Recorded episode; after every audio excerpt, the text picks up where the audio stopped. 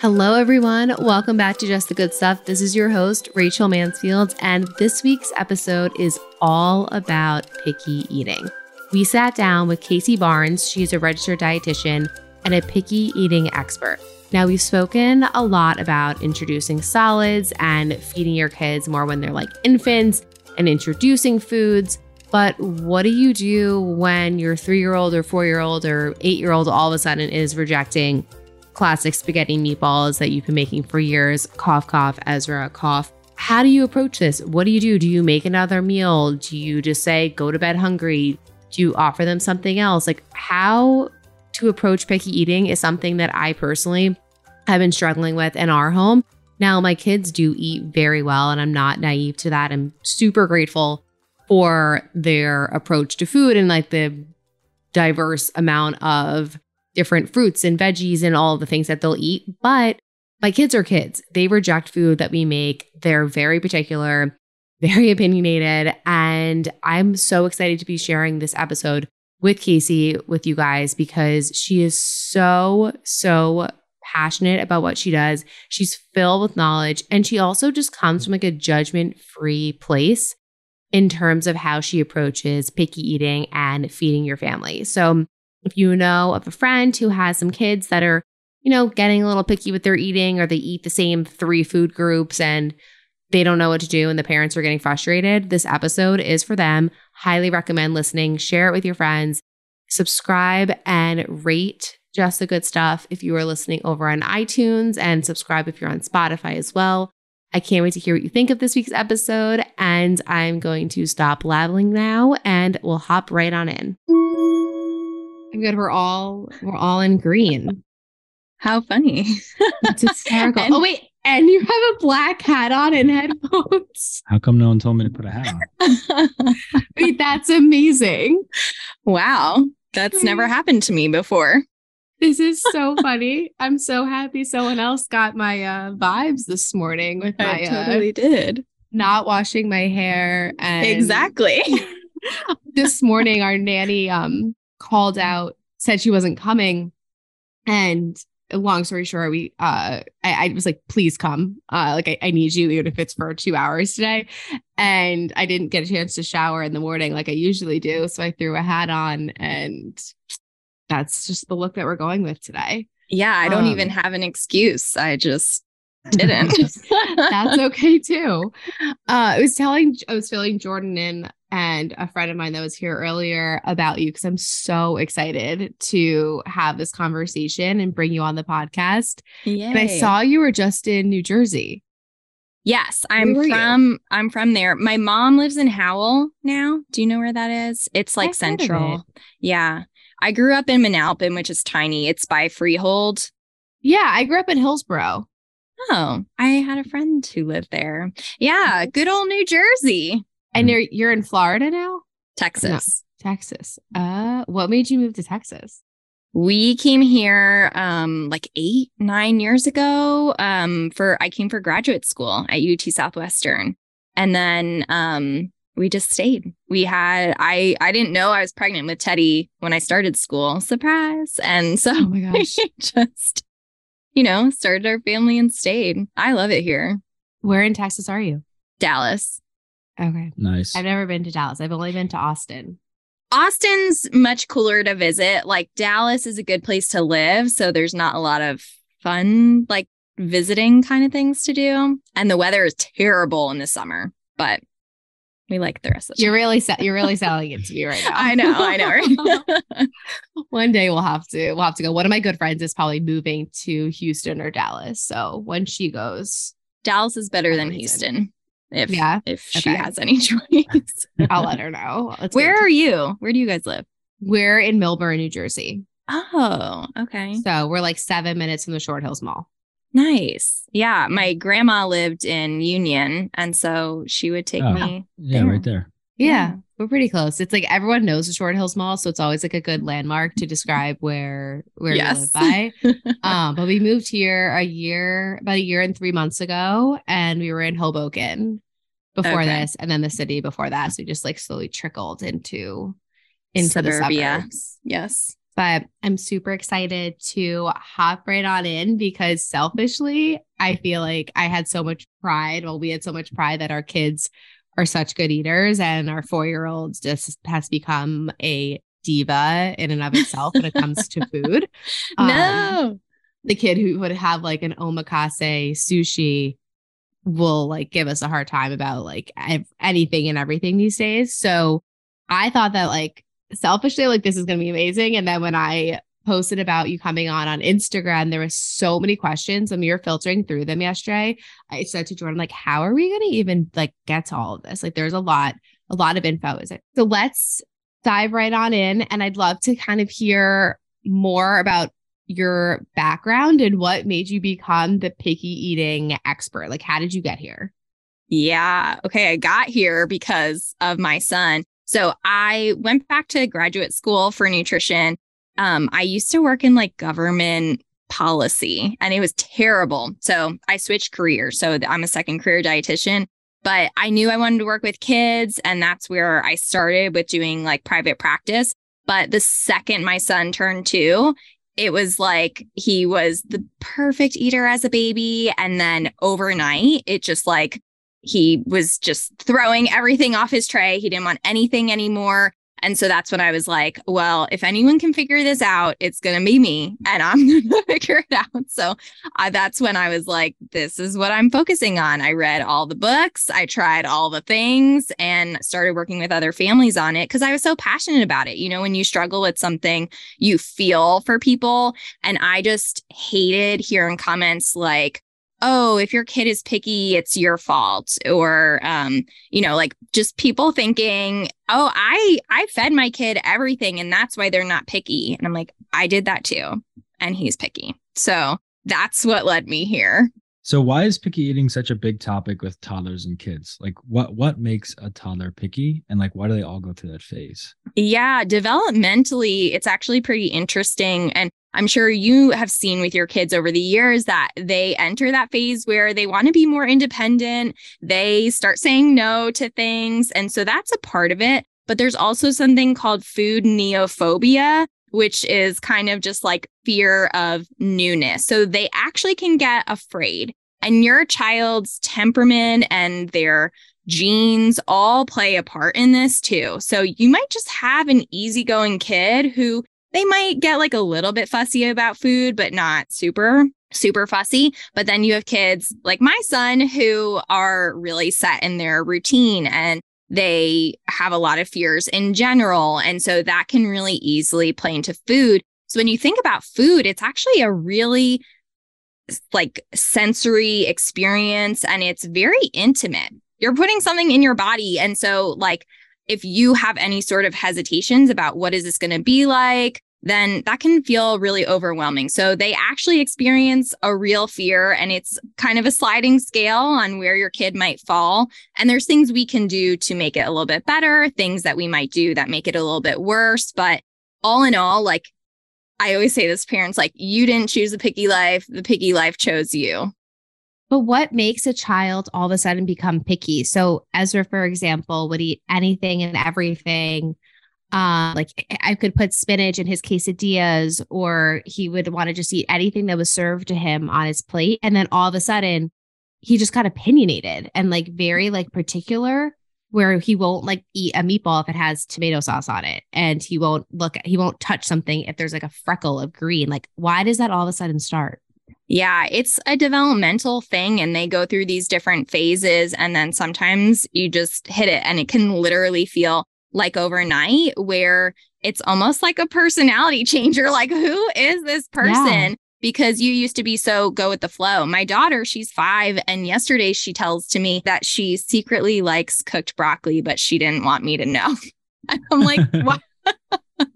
why? So they have these weird things, but um, like the food neophobia, for example, or just um, being uncomfortable with things that look different, that can come on pretty quickly. The same way that all of a sudden they can start having, like, uh, my daughter, when I first started dropping her off at preschool, was fine. And then we went through a phase of separation anxiety. Like, this stuff kind of just happens. I wish I had a reason to tell you of yeah. like, you did this, and then that's why he became picky. Like, if we could find the exact moment, but it usually is just part of their developmental stage. And then, like I said, if his personality is a little bit more like, you know, not super go with the flow, then sometimes this just happens. So then is there like uh a specific age that most people that most children developmentally kind of get out of that picky eating phase?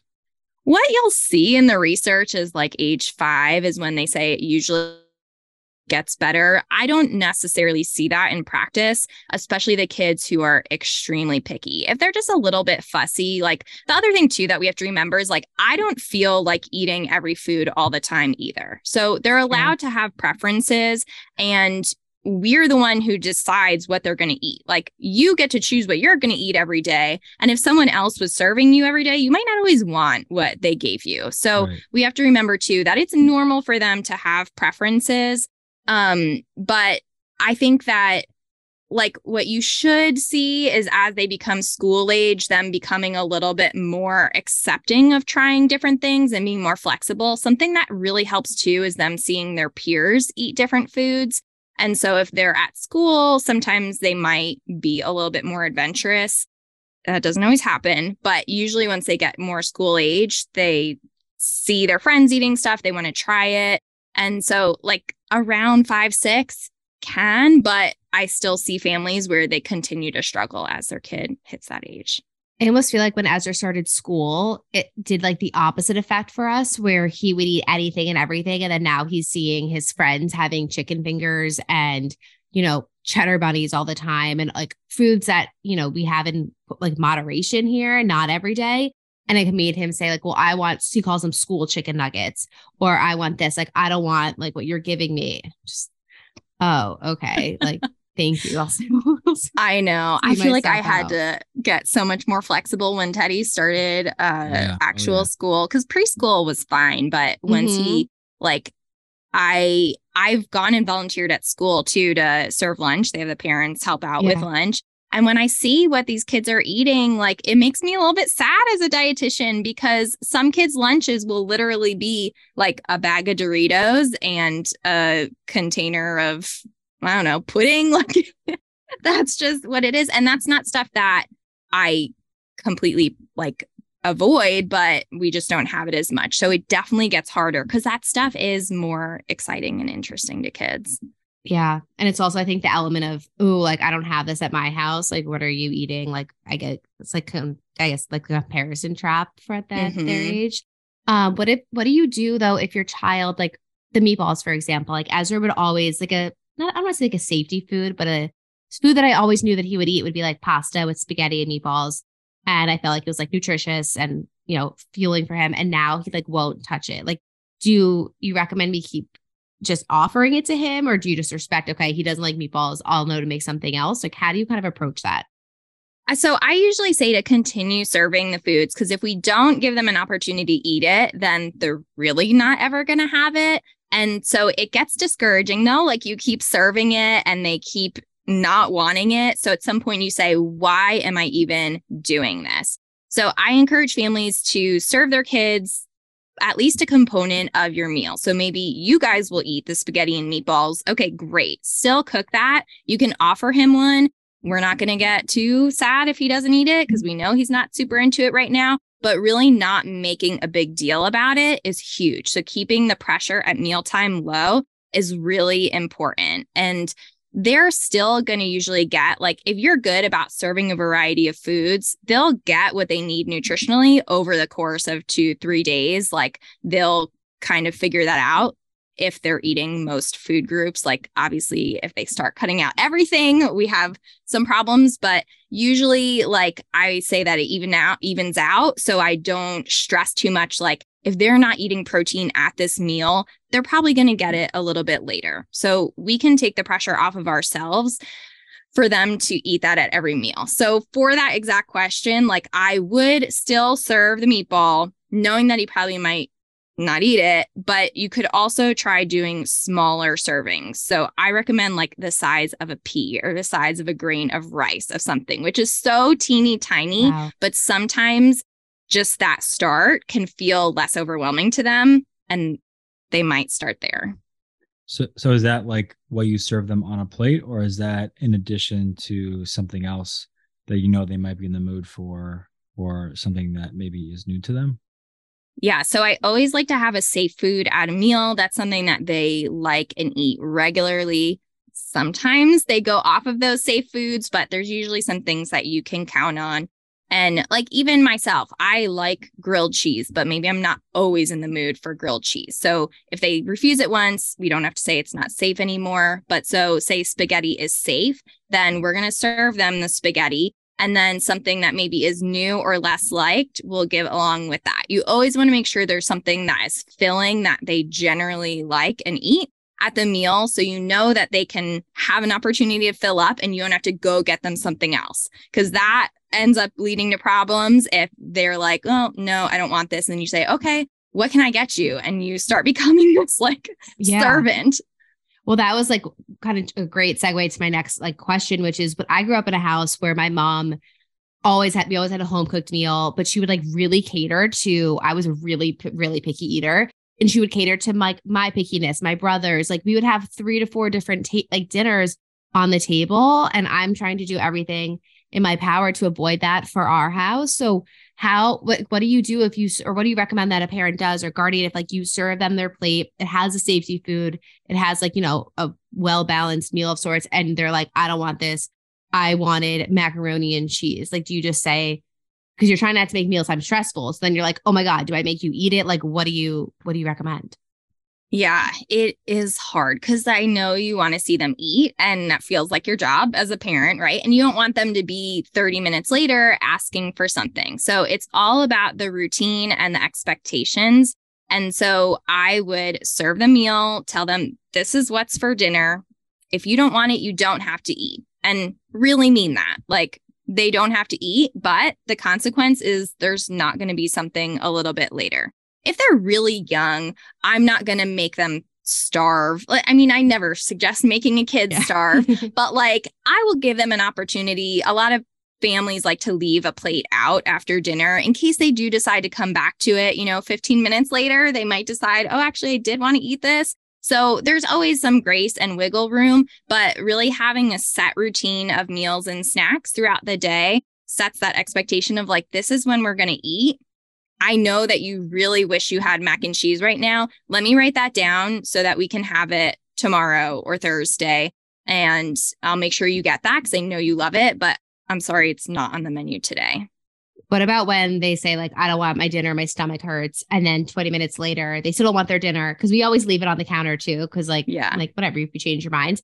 But then they go and take like a peanut butter cup out, and all of a sudden their stomach doesn't hurt. and you don't want like dessert to be on this pedestal but like how do you like you didn't eat your dinner you totally. you're not having dessert like how does that work yeah so i the way i solve that in my house because we totally have that too is that i have two options my kids can have after dinner and that's it like if they want something to eat and it's past dinner time they don't want what's left from their dinner you can have a banana you can have peanut butter you can have a banana with peanut butter like okay. those are your choices so that way it's not something super exciting. Like dessert, I usually serve with a meal, a serving of dessert with the meal so that it's not on that pedestal, like you said, and they don't have to do anything to earn it. But then, you know, you're hungry. I don't want you to go to bed hungry, but you can have banana. So do they eat the, the dessert first? Sometimes it's uh, really interesting and fun for me. I'm like this weird yeah. studier of kids eating. So my son will always eat the dessert first. He just has that sweet tooth and he loves it. My daughter won't, and she doesn't even always eat the dessert. So part of it is their preferences. Some kids love sweets more than others, and they're always going to want it. But usually, what you'll see and what I find families will tell me is like, they'll see that their kid might not even finish the dessert or they kind of go back and forth. It's weird to us, right? Because we grew up like you eat your dinner and then yeah. you get your dessert. Like right. they are not intertwined. But we see that it really works better with kids to say, like, all right, we're going to take out that whole power struggle. I'm not going to require you to eat X bites because really, what's the point? Like, here's your cookie there's just one cookie. I'm not giving you more right now. You can have something else on your plate, but like, I don't care if you eat it first. Have a ball. so you put the say say it's a cookie. So you put the cookie yeah. on the same plate as the dinner, or you just like have it on the table. Yeah, I'll put it on the same plate. So the way that I approach dessert I, is I like try this. Yeah. You should. It's so cool because at first they're like, wait, what? Like I get to have my dessert now. And it can feel novel at first. So it takes a little time to settle into like, yeah, like I'm going to give you a treat every night. My kids now, they have it in their lunchbox. They look forward to it at lunchtime. And that's the thing. That's not the only time they ever get dessert. Like we will do more traditional dessert, especially maybe on the weekend. They go to a birthday party or whatever. So it's not like this is your only time ever, but having that as part of the routine really helps to normalize it. So interesting. Cause like our nanny usually gives our kids dinner between like the five to six o'clock window before she leaves. And then we sit down at six o'clock and we eat our dinner. And they always have their dessert when we're eating our dinner because like it's our way of like having that like family camaraderie of sorts. Yeah. But that's interesting. I wonder if we should try that. Definitely on the weekends, we should try that when we're all having it together. Yeah, I would be interested. And totally. I think our I think our middle son Brody would probably eat the peanut butter cup and then demand more. He eats our middle son. Uh, he used to be like the pickier one when he was like first starting with food, like hated avocado, hated everything. He eats everything and like eats your dinner and but his dinner and everyone's food. But he has a he has an insane sweet tooth. So like if he has the opportunity to eat the peanut butter cup, I think he'll like most Which kids. is okay. Yeah. And what you can do for him too is to try to incorporate that sweet preference into other things. Like my daughter, or both of them really, love mini chocolate chips. And so, like, say you make peanut butter toast, you can put a couple mini chocolate chips on top. So for him, yeah. it's like satisfying that need, but it doesn't always have to be like a dessert. Yeah, I'm like riding his high of food right now. Like he'll eat anything and everything, and it's amazing. So I'm like, I'm just gonna enjoy this for as long as I can yes. because even I made like Starbucks copycat like egg bite cup things yesterday, and we were giving to him before and he had like four of them and Jordan's like I don't want to give him another. I'm like he's actually eating this is like healthy fat and protein like I, would rather him be eating these. And then when you came back upstairs, I made I made copycat like little bites blueberry muffins, and he had three Ooh. of those. So like clearly he's just in a growth spurt where like he can't yeah. stop eating. I mean, he's literally eating more food than I do. So. Yeah, he's, he's eating a lot. Uh, I feel like when he turned maybe like 20 months, like 18, 20 months, he got a lot easier with food, which was that's amazing. Awesome. Yeah, yeah that's not often what you hear. So no, whatever it is, easy, we'll just hope it keeps going. when Brody got easy, Ezra got tough. So they like swapped. Yeah, is... you're like, thanks, guys. And then we, we had a lot of inquiries about like expanding um toddlers' palates. And maybe you just walk us through like if there's a proven method that works to kind of get them to eat more foods. And then also like is it so bad if they're not so expanded in their palate? If they like uh, you know a handful of vegetables and protein and and fiber? Yeah so there is a good way to help expand them but also just to ease people's fears about it. Like it's not the end of the world if they are not super adventurous. It can be hard not to compare yourself when you see i follow this one girl on instagram and her kids are always eating like salmon sushi and all this stuff. And i'm like I wish my kids would, but like that's okay that my kids don't eat sushi. They eat plenty of other things that are good for them. So, like, you're allowed to let them have preferences. And even as adults, some of us are not super adventurous eaters. You know, that's just kind of how it goes. So, it, and usually as they get older, they will get more adventurous. My brother was the pickiest eater as a kid, and he's a professional chef now and will literally so eat any food, anything. So it's never too late. But in terms of expanding them, usually the best way to do it is to take like the tiniest steps possible. So food chaining is kind of the actual term for it, but you're going to take something they like and make such a small tweak that it doesn't feel like a big thing because the big change is scary and we want to really tune into their um their comfort zone where they feel safe and not make it feel like a big leap. So, for example, if they like pasta, like you might start with, but they only like it plain. I would start with one drop of tomato sauce stirred in, literally, like you're starting that small. It feels pretty annoying because you're like, I don't want to have to yeah. every day add like one more drop of sauce. But if you can just think about like making those really small changes, maybe you go from a regular tortilla to a whole wheat tortilla, or you go from macaroni noodles to ditalini noodles. Like making those small changes is what further gets you like on your path to bigger ones. If they like red apples, try a yellow apple before we jump to a different fruit. So really thinking about the small change. I do all of this in my course, Simple Steps to Picky Wins, and I have exact lists of like, if they like this food, mm-hmm. this is what you'll do next to help people so that you don't have to constantly be thinking about it because it's exhausting. It is exhausting because, like, with Brody, particularly, like, he is very opinionated at like with what he wants, but he's t- he just turned two. Like he doesn't know. He can't say like, "Mommy, I'm in the mood for salmon tonight," or "I'm not in the mood for salmon tonight." But like for example, last week I picked up some salmon at the fish market. Brody does not like fish. So I don't ever like include him in the fish count because like, well, I don't want it to waste. I don't want to waste yeah. food. So we got the fish, we grill it, we put on the plate. Bro- Ezra, who loves salmon, won't touch it. And Brody's eating all of the salmon. And I'm like, well, how do I know if you actually don't like something or if you just like aren't in the mood at that age? Like, do you, are there any like cues or things that we can keep an eye out for? Because on the opposite end of the spectrum, ever since Ezra was like seven months when I introduced eggs to him, the kid will not touch an egg. Like he has like an aversion to scrambled eggs, and I just respect it. Like he will, I'll be eating fried eggs. He's like, that's disgusting. Like he just can't stand it. So I know, like, don't give Ezra eggs. But with Brody, like, it's either just like a hit or miss. Like, how do you know when to like entertain that? Yeah. So if they do seem hit or miss in general, then I would keep trying stuff. And even if it seems like they don't like something, I honestly would still keep doing those like teeny tiny servings of it. Okay. Signs that we have a bigger problem would be that like they are gagging or vomiting with new foods. So, like having a really extreme reaction. They can't tolerate something being on their plate. Like these are signs that something bigger is going on and they're having a really strong reaction to those foods.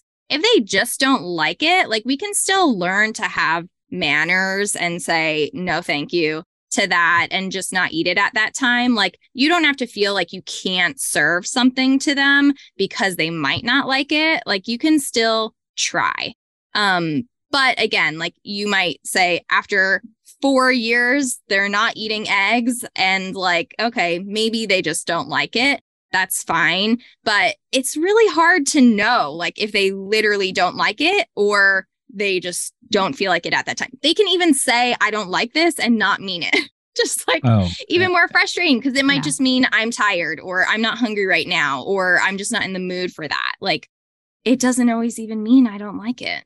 So basically, our job is really impossible. you got a good hack though for the eggs because like Ezra love like he'll eat things that the egg is mixed in. He just won't eat them plain. I think you posted something about like putting it in French toast, like so you still get all the nutrients behind it, but totally. it's just not in like its original form, which I thought was a really he'll have it like in like idea. a baked good. But for example, yeah. if I make like a quesadilla or like a breakfast taco with eggs, like he won't eat it like that. Like he can't know about the like see he can know about the egg, but he can't see the egg. Yeah. And sometimes it's texture too. Sometimes there's just textures that they like or don't like. And you can kind of figure that out. Like my son loves anything that's smoothie or pudding consistency. Like, so I know like he likes cottage cheese, he likes yogurt, he likes yeah. smoothies. But um something that like the eggs, you know, maybe it's just a texture thing for him. Um and so you find different ways. But some kids really like hard boiled eggs. I find have you tried hard boiled eggs? Um no, like right? in egg salad form. Like are you saying just give them the whole egg? Yeah. Like, hmm. You could try it. I'll try yeah, anything with him. Try that, but I would try egg salad. But. The hardest part though is like the food waste. Like, how do you do? You have any tips for like minimizing the food waste of like your kid? Like, I just feel like you always have like half-eaten things, and then sometimes it's easy to like repurpose it, and sometimes it's like I just have no choice to but to like either we suck it up and eat it or like we throw it out. Yeah, that's why I like to do those small servings of something because then it's like, oh, they didn't eat the tiny little blueberry size of something, whatever, I can throw that away and not feel guilty about it. So, um, I usually recommend starting with about a tablespoon of each food per year of age, unless it's a new food. So, if they're two, you know, we're not putting a ton of, a lot of people just don't really think about portion sizes for young kids. Like we just kind of plate stuff up. You're looking at each other. yeah, continue. okay. um, but I see a lot of parents who put way too much food on kids' plates. So that's something to be mindful too. They can always have more. And it's always a good thing for them to learn how to ask for more. So it's a good opportunity for them to speak up. Sometimes you're just going to throw stuff away and it's really frustrating. But like, I think it just comes with the territory. So in the mornings, Jordan goes downstairs with Ezra and Brody, and then we have uh, an 11 week old. So I'm usually upstairs, like nursing Cooper and whatever. And I'll come downstairs and like the amount of yogurt that Jordan puts in a bowl is like for himself, but like for our kids. And every day there's so much excess yogurt in the bowl. And it just, you know, your kids come home from school, they're sick, there's viruses. Like we had norovirus in our house last week. Like I'm not saving their yogurt for later in these types of instances. Um, but the other day, like now that we're hopefully in the clear, I actually used leftover breakfast yogurt and put it in muffins like that I made yesterday. Yeah. But I always tell Jordan, like, give him like two spoonfuls of yogurt. And I'd rather them like, I'd rather you refill a bowl 10 times than us have another Tupperware of leftover breakfast. Well, I mean, I I used to do that where I'd give them start small and then keep refilling, but then it got to the point where they just kept asking for more. So I felt I got to a point where I knew the serving size, and then they get sick. You know, in the last no, they're kids. Four months, they've been sick every other week with something else that throws off their appetite. So, mm-hmm. yeah. But, that... but going back to that point, like I think I always struggled that struggled with it with our first son was just like how much is enough food, and like when do you know if they're full if they just keep asking for more. Yeah. So it's actually very similar to how you know with a baby. So, you know, with nursing, like they can decide when they're done, they intuitively know how much they need. And kids can do that too, as long as they're not eating with a bunch of distractions. They don't have an adult telling them how much to eat. And if we kind of let them listen to their body, they usually can tell. So, unless they're showing signs of being full, which is like, you know, getting up from the table, which again doesn't always mean that they're full. They might just be getting up.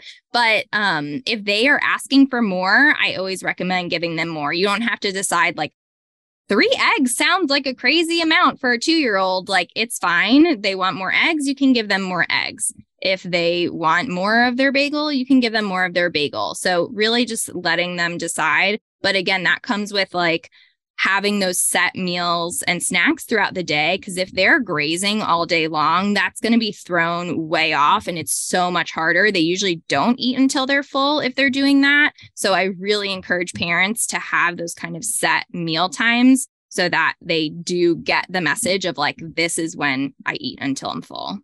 I think Ezra and Brody are professional grazers. Uh-oh. Like, so are we. we graze all day. Like we're just that's yeah, but like we have a big like pantry that's a room has like a sliding door and you know, I tried to do like when we organized it, make independence so like they could open the drawer and like pick out their snack, but it kind of backfires to where like Brody opens the drawer and like eats sprinkles or like bites into a meat stick and breaks the plastic open. Um, but they like they snack all day, every day. Like, yeah, yeah, that's not pro- probably not that cute. I think once maybe once Brody's older and he has more of a schedule, I guess maybe it would help. But like he doesn't go to school. So like he cut like I don't know, he doesn't have like a set time. I think our nanny keeps him on a decent schedule actually with food. I was gonna say they do. they definitely have a breakfast, lunch, and dinner each day. But they but do, they don't have snack time. But they oh, do, it's always snack time. Well, I know. They're always snacking. It's hard. Well, and I feel like it's kind of like a Montessori thing that you see of encouraging that yeah. independence but they're really just not mature enough to know like oops i mean i don't want to make you feel bad like so many people do it and i see all these beautiful snack drawers on social media and i'm like wow that looks so good but um i just prefer to tell them like there's this whole thing of the division of responsibility of eating it was created by Ellyn Satter. She's a genius. And so what she says is that parents decide when the meal is served and what you're having. And then the child decides if and how much to eat. So it's really should be our responsibility to decide the when. And then their independence comes in with how much they're eating and being able to decide when they're full. But it should really be in our realm to decide when it's appropriate. And even like what they're eating. So when like what if like Ezra's like, I'm hungry, I want a snack. Is it okay to say like, great, you can have a banana or you can have some pretzels. Like I'm just making that up. But or should you like what do you recommend allowing them to go into the pantry and pick something like of they want? He's four. Yeah, that's you can decide what feels comfortable to you at that point. I think if they're like two, you'd probably want to just give them two options. But if you have all stuff in there that you're comfortable with him having for mm-hmm. a snack, then there's no reason why you can't okay. let him have a choice there because um, you ultimately decided what because you bought it right so yeah and i'm pretty like i don't want to say like strict but like I, i'm very like ingredient focused like in the comfort of our own home so like if it's something yeah. that's like and he has celiac so like you know we're pretty like cognizant over ingredients in general so if there's something that like i bring into the house they can eat it and like the stuff that I don't want them to eat that like I like to eat because it's hypocritical. Like I just saw that there's spinach in it. It's high up or out of reach. Like my Yasso ch- pops. I'm like, you're not eating my Yasso pops. My kids are obsessed with those. Same. They, I, I even try to hide them in the freezer. Like I think I need to get a just a box that says you know spinach or something and put yeah. them in there. I know. I know, and I like the mint ones. And it started as like a pregnancy craving, and it's continued. I actually don't have any left right now, and I'm already like not looking forward to later. um, but I, I just tell Edge, I'm like, you know, it's green because he loves mint chocolate chip ice cream. I'm like, no, it has spinach in it to like turn him off. I'm an a hole. I'm like, no, you're not having these. I know, but those are not cheap. And no, I want those for myself. So. Exactly. Every like everything else is fair game. Just don't yeah. touch my Yasso and my favorite granola flavors. Mm, it's true. Um, just going back to like mealtime behavior, um, like two things that we've experienced with our toddlers is food throwing and like not wanting to sit at a table and eat and like rather like eat and run around. Are there any tips or tricks to kind of like help combat some of that behavior? Yeah. So, one thing is just our expectations of how long they can reasonably sit. And a lot of young kids, is like five minutes as the max that we're really expecting them to sit and hold that attention at the table. So, I personally don't have a problem with kids like getting up and coming back. Um, within reason. Some people are really like, you must stay at the table. But I think for young kids, it's pretty normal for them to want to get up and come back. And so I personally think it's okay, but it can get frustrating if you're like, I just need you to eat and then we need to go do something else. Like, can we not drag this on? forever. But so one thing that helps with kids staying at the table is I have this still, my kids are five and eight, and we still have an exercise band on the legs of the chair so that they can just like kick the band or, you know, put their feet in there. So it's kind of like they're getting some movement while they're sitting there, but like that's keeps so them in place. So that's one thing that really helps. Um, another thing that can help is bringing a small toy to the table, even if it's like a little figurine, even better, because then they can like feed their little doll or whatever. Um, and that can help keep their attention at the table. I don't like having screens at meals, though I definitely do it on occasion, probably more than on occasion, to be honest. But like, um, that is one that can hold their interest, but then kind of makes them disconnect with their eating. And so I don't love it as an every meal kind of thing. Um, in terms of the throwing, I think that telling them beforehand what you expect is helpful to say, here's your no thank you bowl, and you can put what you don't want in this bowl, and then not giving attention to the behavior that you don't like. So if they are picking it up to throw, you can be like, put your food back in your on your tray or put it in your no thank you bowl but not making like a big reaction when they do throw cuz then that's exciting and that's fun and they've got mom or dad's attention. Um so giving them a place to put food that they don't want and then really like reinforcing that of oh my gosh you put in your no thank you bowl. I'm so proud of you. Really putting the focus on the good is helpful. What like what age can you really start a lot of these practices? Like over the age of three or four? Like brody is not going to like understand the no thank you. Bowl he understands when we're pissed off and he's throwing at us. But if like i said that he'd be like huh? Mommy? Yeah. So I honestly have seen so their um receptive language is better than a lot of times we realize. And so you can start trying, even if he doesn't totally get it right away. Like, I think even a one year old, I've seen people do this with one year old, two year olds, um, even if it's just like on his high chair tray, one, you know, usually has like the cup section, not every high chair tray does, but being able to show them and you can put your hand over their hand and show them putting it there. It takes work. I'm not saying it's like yeah. they're going to get it right away, but if it's something that keeps happening, then I would dedicate that meal to sitting right with them and saying, okay, I see you're about to throw. I'm going to help you put it here. Yay, you put it there. So yeah i mean it with toddlers they're just always going to be up to something it's like always exhausting always so i personally don't like vegetables like i don't like to eat vegetables i'm not a very like well balanced but you love sweet sense. potato fries i know that from your stories oh my god the whole world probably knows that japanese sweet potatoes and i just like really have a deep connection but i also had gestational diabetes with the three of my pregnancies. Oh. So like I could eat a chocolate chip cookie while pregnant and not spike my blood sugar. But the second I would eat like a bagel, toast, or sweet potatoes, my blood sugar was through the roof.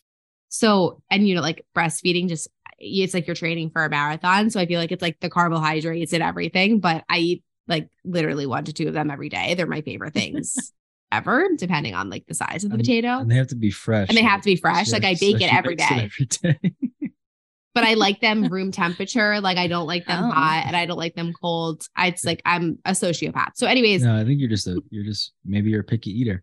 I'm not picky. I'm particular, you know.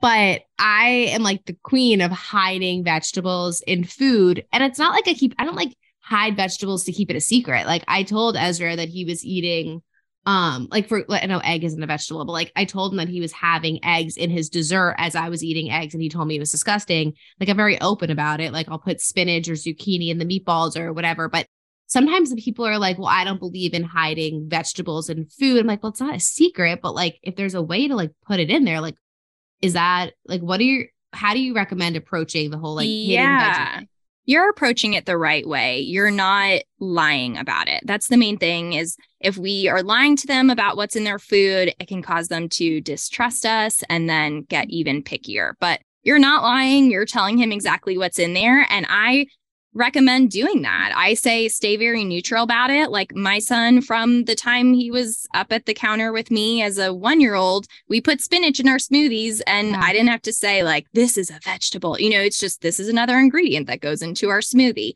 Um, so making it kind of just normalized is fine.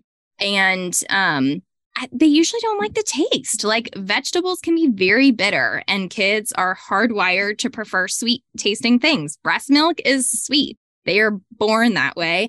And fruit also has the same nutrients. Like, it, yes, it's higher in sugar, but it's natural sugar. And all the vitamins, minerals, antioxidants, eh, all those good things that you want from vegetables, it's all in fruit too. So usually kids like fruit better. We can go ahead and feel really good about serving the fruit. And with the veggies, it's going to take more time and it's okay to, like you're doing, you know, incorporate it into other things. I blended up vegetables into like a broth the other day because my kids won't eat little pieces of vegetable in a soup. Like you can do that. That was actually a good idea to freeze it and then like microwave it into the rice. So yes, you saw that. Yeah, that was, I. It was good. I felt like a genius. um, so like, what if it's like a what if it's a color version for them? Like, you know, people are like, oh, I, I don't want anything green. Um, yeah, we're so, all wearing green right now, but like, if you have a version to the color green? So you know, you, you blend broccoli or you blend, blend spinach, like it's gonna turn it into a different color, even mm-hmm. if you mm-hmm. are upfront about it being in there. Um, any tips or tricks? That's one where I go back to that pea sized serving of offering it, not forcing it, and just kind of trying to introduce it. Trying to get them involved with making it with you can sometimes make it feel less scary. But yeah, like if my kid finds a speck of green in the bowl of rice, like, no, that's not okay. So I I get it. And at the end of the day, like a green fruit is also going to provide good things too. Yeah. So if they're really not okay with green, like we can we can let it go. Like our kids basically keep keep cucumber farms or cucumbers farms, yeah, like in business. Like we eat so many cucumbers in this house, like that's green. But like we, I make these green smoothie muffins, and when I shared the recipe, I even said like, don't put a lot of spinach. Like just like I had Ezra do it. Like he took it out of the bag and put it in the the blender, and he ate the muffins completely. Like okay, Mm-hmm. Um, I think Ezra's spinach thing is like when it's sauteed. I think it's a consistency thing for him. Yeah, yeah. For him, I think everything is a consistency. My kids will eat raw spinach leaves. That's like Brody. I'm like, okay, but yeah, yeah, cooked, no, no, no. So interesting. Um, when it comes to packing school lunches, right now, like I I love doing like the week of seeing what actually came home in the lunchbox and like what was enjoyed. And Ezra's been pretty tough with his lunches recently. It could be because of his stomach viruses and not feeling too well.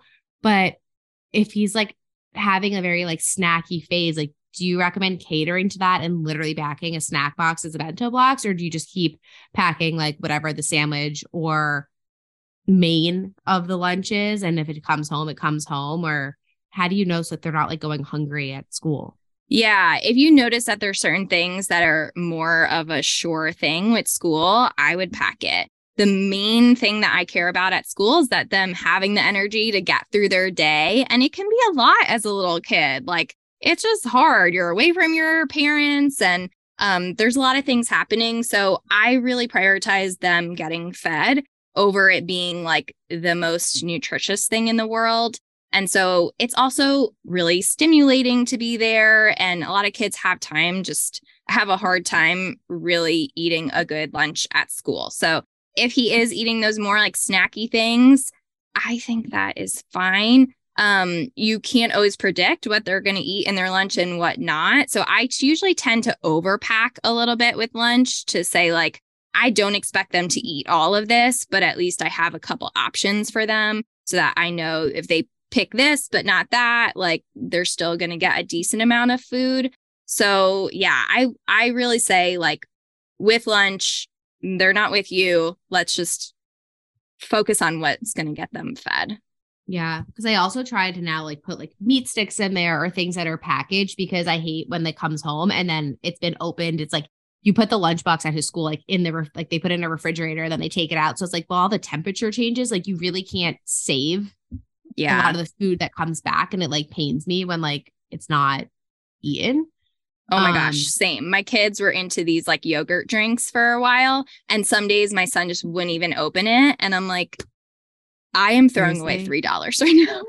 yes. Yeah.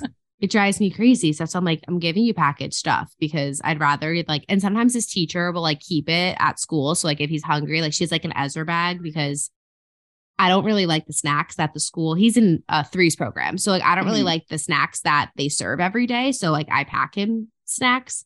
So she has so she'll keep like extra ones as like his Ezra bag and stuff. So nothing will go to waste, but it drives me nuts. Like he we made him these like crispy nuggets yesterday, which is usually a must, and it comes home and he didn't eat any of them. And it's like I we know. had to throw them out. Like they're they looked gross. Yeah. Well, and you put all this effort into it too. And especially sometimes I'm like, oh, she's going to love this. I put mac and cheese in her lunch. I'm like the best mom. that came home last week. We literally had chicken nugget or nuggets yesterday. I'm just yeah. like, oh man. Drives me nuts. I know. I know. What about um dealing with family members like unsolicited comments when it comes to feeding?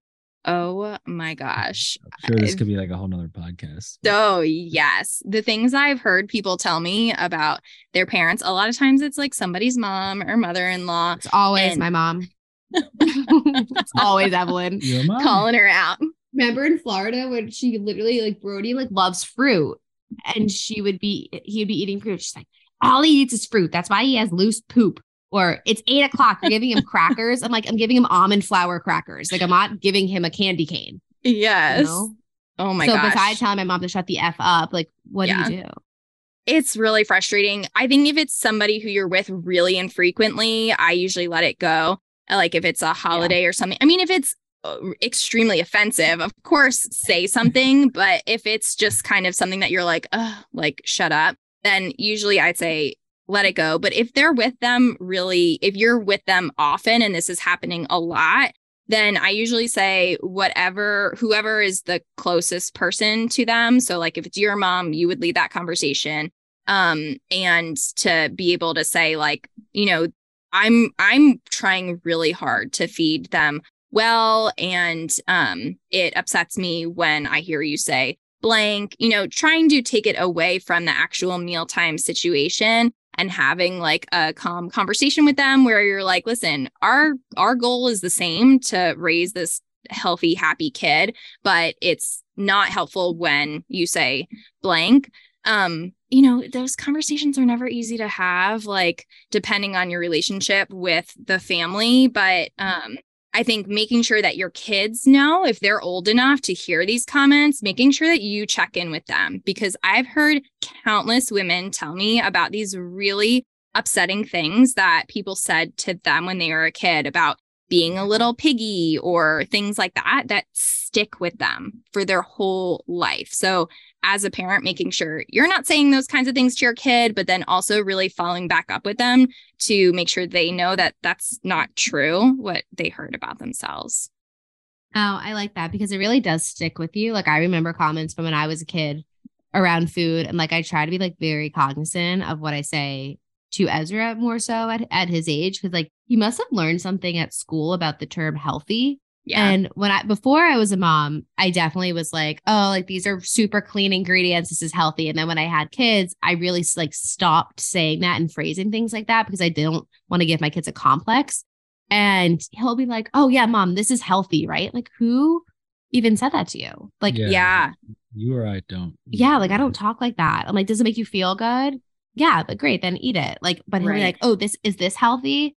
Like, why are you saying that to me? I know. Um, I think they do that at school because my kids came home asking me the same thing. Like, is this a healthy choice? Is this a healthy choice? And it's hard because the schools have such a wide variety of kids. Like, your household is one that uses fresh ingre- ingredients and cares about that. But there could be kids' households where you see these studies where, like, kids don't even know how to identify all the vegetables because they've never seen them. So, I think it's a really hard thing for schools to handle because you have kids coming from all different backgrounds. But do I think they could handle it better? Absolutely.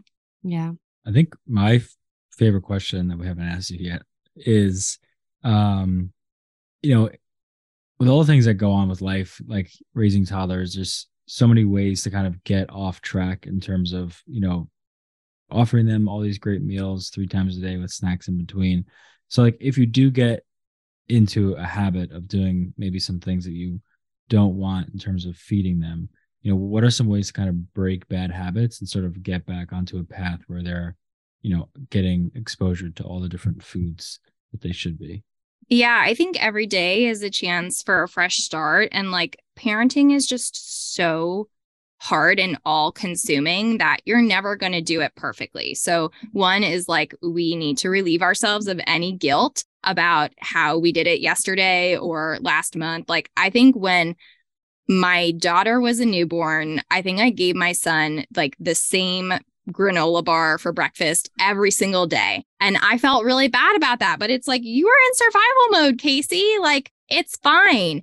Um, I think the best thing that you can do is really by just taking small steps and adding a fruit or a vegetable to every meal. Like, if that's literally the only thing you do, and even if you start with just one meal, that is such an amazing thing you can do for your kids. There's so much power in fruit and vegetables. Like, as a dietitian, I'm just like, please, please eat the fruits and veggies. So I think that like whether you're still going to drive through Chick-fil-A for dinner, that's fine, but like make sure that at lunch you gave them some clementines with it or when you get home you're also giving them some fruit. Like you can turn any meal into positive by adding those fruits and veggies. So that's what i would say and like don't try to do a complete overhaul of your life because we know that's never going to work. There's so many good choices of packaged things and shortcut things like I have a whole guide based on that of like how you can not spend more than 15 minutes and still give them really nutritious options. So there are good things out there. Um, you don't have to make everything homemade for it to be really good. What is your go to meal for your like go to meal for your family that you know your kids will eat right now? It could be like two or three different things, but like it's like a safety meal. Yes, totally like taco night or burrito bowl night. Anything that's sort of like assemble yourself where we have some different options of toppings and things. There has to be a grain or pasta, something like that, that I know if they're even just going to eat that plain, like that's what they will eat. But I can put on the cilantro and the black beans and whatever it is that I want so that I'm happy. And my kids will just eat the components of that. So that's like always my go-to and my son has been so into tacos lately that it's it I know like taco Tuesday is cliche but like we live or die by taco Tuesday. Nice. Yeah, Ezra got introduced to the burrito maybe like 2 months ago and now it's like become his like favorite food is a burrito.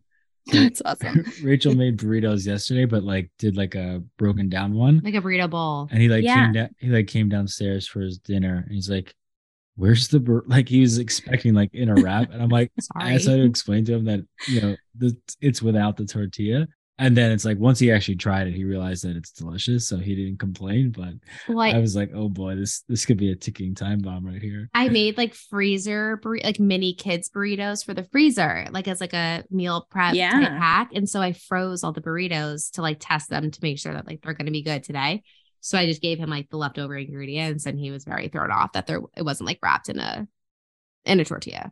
Why did um, you do that to him? Yeah, I'm just sabotaging him. Horrible, horrible, horrible parent. How could you? do you give in to boredom eating? Like when Ezra was little, or younger, he's still little, like younger, he loved to just eat to eat. And like even Brody, like he'll want like three to four clementines at once. Like, do you ever say no to your kids? Like you've had enough?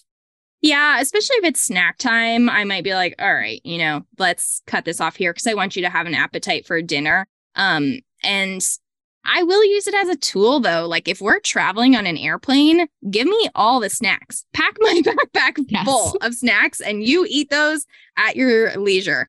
So I think that it can be used as a tool, but something that I've recently pulled back out for my kids is I have this printable that has these cute little teddy bears on it, and they each have a different size like black circle on their belly. I'm trying to describe this so people can visualize it, but it's basically like one bear's belly is empty, he's really hungry, and then on the other side is the one who's really full. So I use this to talk to my kids about hunger and fullness so that when they do randomly ask me for a snack and I'm like, I don't know that they really are hungry right now, we'll talk about like which belly do you have? How does your belly feel? So that they can start to really tune into like those hunger and fullness. Because hunger is not a bad thing. I think a lot of times we tend to respond to it like an emergency and it's really not. It's a cue. I mean, obviously, we don't want them starving to the point of they're going to pass out, but most of our kids are very well fed. And so, like, we don't have to feed them the second they get hungry. But a lot of times we do because we can. and that becomes the routine. Yeah, like I think I I just get nervous when they always ask for all these snacks. So I just feel like it's developing these like habits where then they're just gonna like on demand want things all the time, and like if you don't offer them what they want, then you know it could turn into a tantrum, and then it'll be like you know then then you want them to eat a proper meal, and then they're not gonna eat it, and it kind of falls into this grazing pattern that we're talking about before. Yeah, I mean it's it's hard and especially with people's schedules and being on the go too. Sometimes it just has to be that way.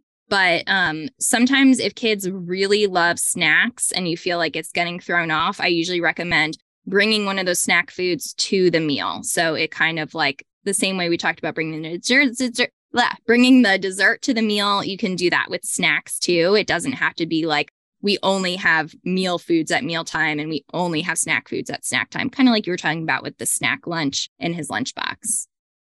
I also feel like with fruit, I just like don't care how much they eat. Like I have the four clementines. Like, is that really gonna fill you up? No.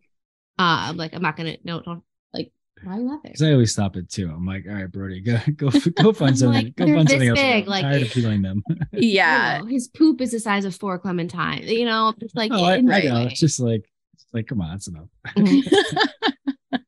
You're you're done with peeling the clementines. No, I agree on the fruit too. Unless it's to a point where you're like, this is going to give you diarrhea. Like I have to kid Yeah. cut my kids off with watermelon because that's going to be a thing. Well, also, I don't even want that in my house because it makes the mess. I, I I went grocery shopping with the kids this weekend, and Ezra always picks out watermelon, so I bought him like one of the mini ones. And then Rachel wasn't with us, and she walked home, and like the counter was, you know, covered in the covered in the juice. The kids the were counter, the new white shirt that still had a tag on it was kid- covered. the kids were completely covered. I was like, oh boy, Yeah. this is a bad life choice. Oh, no. Now, my last question is a little bit about, still about mealtime. So, if my kids eat dinner and they eat dessert, and then they're still hungry, cool to still give them like a snack after, like if they ate everything. Because sometimes we're just like, "Are you at, like bro, like bro? This is really Brody. He just keeps eating at night, and I'm like, is your dinner not large enough for you? Yeah. Like, I don't like. He just will like go grab a meat stick. He'll grab crackers. He'll grab like something. what already- time do you guys do dinner and what time is bed? He eats like- the dinner between like five and five forty-five. He's the Right. type of kid who like can't sit for more than five minutes, so he does get up and he goes back, and our nanny literally follows him with a spoon. Um, so it takes him like a half an hour. like a half an hour. Then he has dessert at like 6 15, 6 Yeah. and then it would Right. be like Lights out by seven. seven thirty to go to bed. Okay. And he's wanting food in between that. Always Like between between like six fifteen and seven fifteen. Yeah. If we're downstairs by the kitchen, he'll con- consistently just keep and he bringing eats us it. things to to to offer him. Like he's not wasting it. Like he fully like, want. He's like hungry. Yeah. Well, then maybe with your dessert, you bring him something else too. That's a little bit more filling. filling. Like, does he like like Greek yogurt or cheese Yeah. or, I mean, yogurt? even he even loves like the Serenity Kids pouches. Like he'll Yeah. eat like two pouches. Like he's just like he's eating like like nutritious foods. He's just like constantly hungry at that hour. Like he's like a nighttime eater. Yeah, I I would never say to like just cut them off because I do want them to get enough to eat and if that kind of that seems to be his pattern like it's okay. Um I don't like sending kids to bed hungry. I have done it Yeah. occasionally when I've really felt like I needed to say like you had your cho- chance to eat and you chose not to and now you're waiting until the second before bedtime to tell me that you're hungry? Like i'm sorry but no you can eat tomorrow. I feel bad. Like my husband doesn't feel as bad as i do but i'm like i can't do it to them. Um but sometimes i'm like i just got to teach you that lesson. But that wasn't until my son was probably like 5 so Okay. when i feel like they can really understand it. When they're younger like just let the kid eat but just don't turn it into like dessert all night you know Yeah. Yeah. So I should stop at the two peanut butter cups, probably. He's like, Mommy, dis. I'm like, okay, sweetheart. Yeah. Ezra she'll tell him no all day, but Brody just looks at you and you you melt. it's Brody's hard just he's a cooperative child. He was head down. He slid out of me. Ezra was four weeks early and it's been a bat out of hell since then. So, you know, each kid has Well, their has their uh, yes personalities. So if you have to leave the listeners with one piece of advice for them and their picky eater or eaters, what would it be? It would be, oh man, just one. I think it's to be kind to yourself. I think we have these expectations and we can really feel down on ourselves with as parents depending on how our kids are eating. There's always tomorrow and like I just want people to know that it's not your fault. This isn't going to harm them for the rest of their lives and you can always make one change tomorrow, but like you're doing a really good job and you're working really hard and it's just impossible to be perfect. I love that. Thank That's you. great. Kacie, you are amazing. Can you tell everyone where they could find you? And all about your guides and things you always talk about. I'm like, I need to get some of these guides. You can find me at mamaknowsnutrition.com. I have a blog there that answers every single question you could ever want to ask about feeding your toddlers and your little kids. And then on Instagram, TikTok at Mama Knows Nutrition, I have a meal and snack survival guide, which I talked about a little bit, but it's basically breakfast, lunch, dinners, snacks, all the things, but with shortcuts. So those 10, five minute meals, even that you know you're getting something really good in them, but you're not spending all day in the kitchen. And then I have a picky eater course called Simple Steps to Picky Wins, which is just taking you little by little, step by step to getting them eating new foods and really reversing picky eating. Amazing. Awesome. Thank you so much. so Thank much. you guys.